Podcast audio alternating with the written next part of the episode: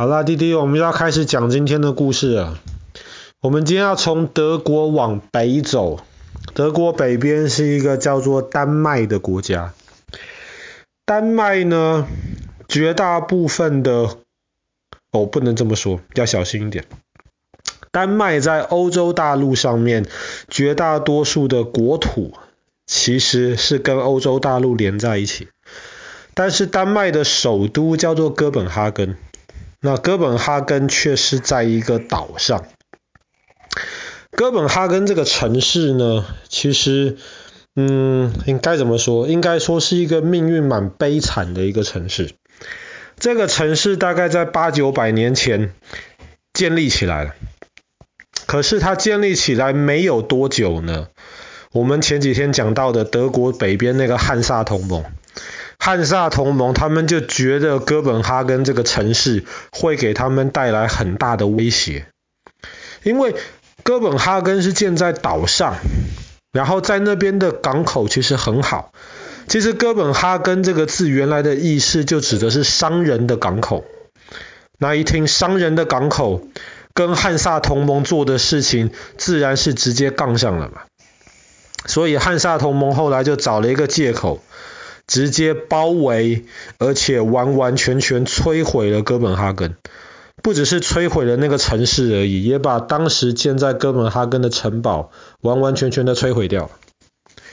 当然，后来在汉萨同盟的力量慢慢的削弱，没有那么强大，丹麦的力量起来之后呢，后来丹麦人就把他们的首都从另一个地方搬到了那今天的哥本哈根的位置，重建了这个城市。可是重建了之后呢，这个城市后来因为丹麦人跟瑞典人打仗，又被摧毁了。后来这个城市呢，在三四百年前有一场大瘟疫，很多很多人生病，那么里面绝大多数的居民其实都受到很大的影响。那么在拿破仑战争的这个时候呢，哥本哈根又再一次的被英国的海军给摧毁，所以今天我们看到留在哥本哈根很少是那种很古老、很古老的建筑物，多半其实大概都是在两三百年前重新造起来，因为太过往、太古老的那些东西，其实都在一场一场的战争当中毁掉了。但是今天的哥本哈根被认为是全世界最适合居住的地方之一。哥本哈根的天气环境很不错，那么在那边生活的人，他们工作的薪水也很高，所以其实住在那边环境又好，又离海边近，其实在那边是很舒服的。那么一直以来，那哥本哈根也吸引了很多丹麦跟北欧人到那边去定居。它今天也是北欧最大的城市。讲到哥本哈根，就要想到它最有名的一个居民，叫做安德森，或是叫安徒生。安徒生有一本书，哥哥应该看过，那弟弟可能没有看过，叫做《安徒生童话》。那么里面有很多很多好看的故事，都是安徒生写出来的。安徒生童话里面，比方说卖火柴的小女孩，这个故事爸爸可以接接下来再讲给你听。或者是我们今天要讲的，叫做小美人鱼，或是又叫做人鱼公主的这个故事。小美人鱼呢，基本上是安徒生童话当中非常吸引小朋友的。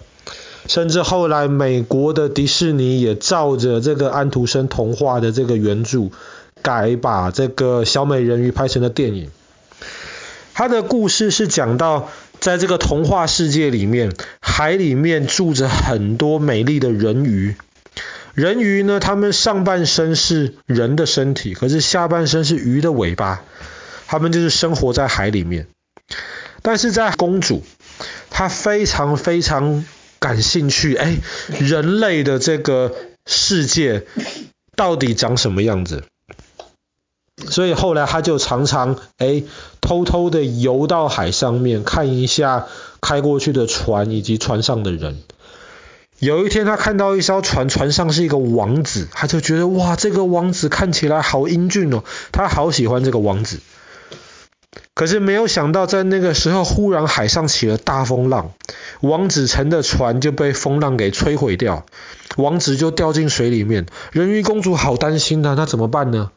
他就赶快游过去，把王子给从海里面救起来，然后把王子带到沙滩上面去。王子完完全全是这种昏迷的，他不知道发生什么事情，他只是隐隐约约感觉有一个人救他。而且他知道那是一个女生，可是呢，当人鱼公主把王子救到沙滩上面去之后，忽然他听到了有有别人来的声音，他就赶快躲回到海里面去了。这个时候来了另一个人类王国的一个公主，王子正好睁开眼睛看见那个人类王国的公主，他就以为是这个人类王国的公主救了他，其实是人鱼公主救的。那后来人鱼公主回到海里面之后，她好想这个王子，那怎么办呢？她后来就去找了一个法师，有法力的一个法师。法师就是说，我可以帮助你从人鱼变成有脚的人，可是呢，你要付出一些代价，你愿不愿意？人鱼公主她太想见这个王子，她就是这样，什么东西她都可以放弃掉，她就是想能够跟这个王子在一起。后来这个法师呢，就帮他把他的鱼的尾巴变成了人的，可是他这个人的脚不是真的人的脚，他这个人的脚每一次走路或是跳舞都会非常非常痛苦。但是人鱼公主觉得没有关系。他只要能够跟王子在一起，那什么都好。结果呢，他到了王子，王子看到了，哇，这么一个美丽的女孩，王子马上就爱上了人鱼公主，就每天跟她在一起。可是周围的人其实都不喜欢人鱼公主，他们觉得，哎，这莫名其妙，不知道哪里蹦出来的，会不会有什么问题啊？这个时候。隔壁国家的国王就来派人来告诉王子说：“哎，我有一个女儿，哎，是一个公主，不如嫁给你这个王子吧。”王子说：“不行，我不能娶她，因为我喜欢的是那个把我从海里面救出来的那个人。”可是当他看到隔壁王国的那个公主，就是他在沙滩上面睁开眼睛第一眼看到的那个女人，他马上就说：“好吧，为了报答你的恩情，那我就决定跟隔壁王国的这个公主结婚。”他就不能跟人鱼公主结婚了。人鱼公主非常非常的难过，非常的难过。这个时候，他。从人鱼变成人的这个法力，这个法术就开始让他变得很痛苦。这个时候，人家就告诉他说：“如果你夺去王子的生命的话，王子的血就可以帮助你解决你身上的痛苦。”可是人鱼公主最后决定了，她自己承受这样子的痛苦，为了祝福王子。跟那个隔壁王国的公主快快乐乐的在一起。其实人鱼公主是一个很悲伤的一个故事，当然在迪士尼的版本里面拍出来的似乎就没有那么悲伤了。但是为了纪念安徒生以及这个有名的人鱼公主的故事，在一百年前的时候，哥本哈根的老百姓就在海边建了一个雕像。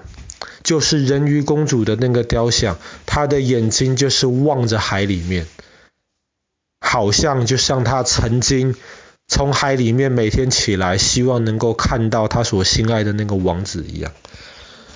那么，就像比利时布鲁塞尔的这个尿尿小童的雕像，人鱼公主的这个雕像也变成了一个非常有名，而且在哥本哈根很多人会去特别参观的景点。但是很多人都没有注意到，其实人鱼公主的雕像附近没有多远的海里，还有另一个雕像，那也是人鱼公主的雕像，但是那个人鱼长得有一点奇怪，看起来像是有点基因突变的一个人鱼公主。那个雕像年轻得多，大概才十几岁而已。为什么会有那个雕像呢？是因为我们人类其实用很多这种化学物质，制造了很多环境污染，让海里面的很多鱼其实都生病了。有一些鱼，当然也有包括一些其他的一些动物，就开始发生了基因突变。这个对于这些鱼而言是很不好的事情。所以后来有一群人，他们就决定，我们要让大家能够注意到这样子的事情。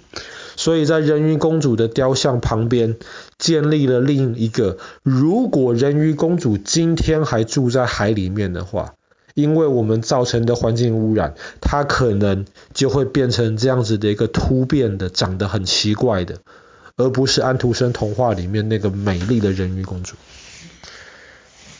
好啦，我们今天的故事就讲到这边啦。在这个呃丹麦首都哥本哈根非常有名的这个景点——人鱼公主。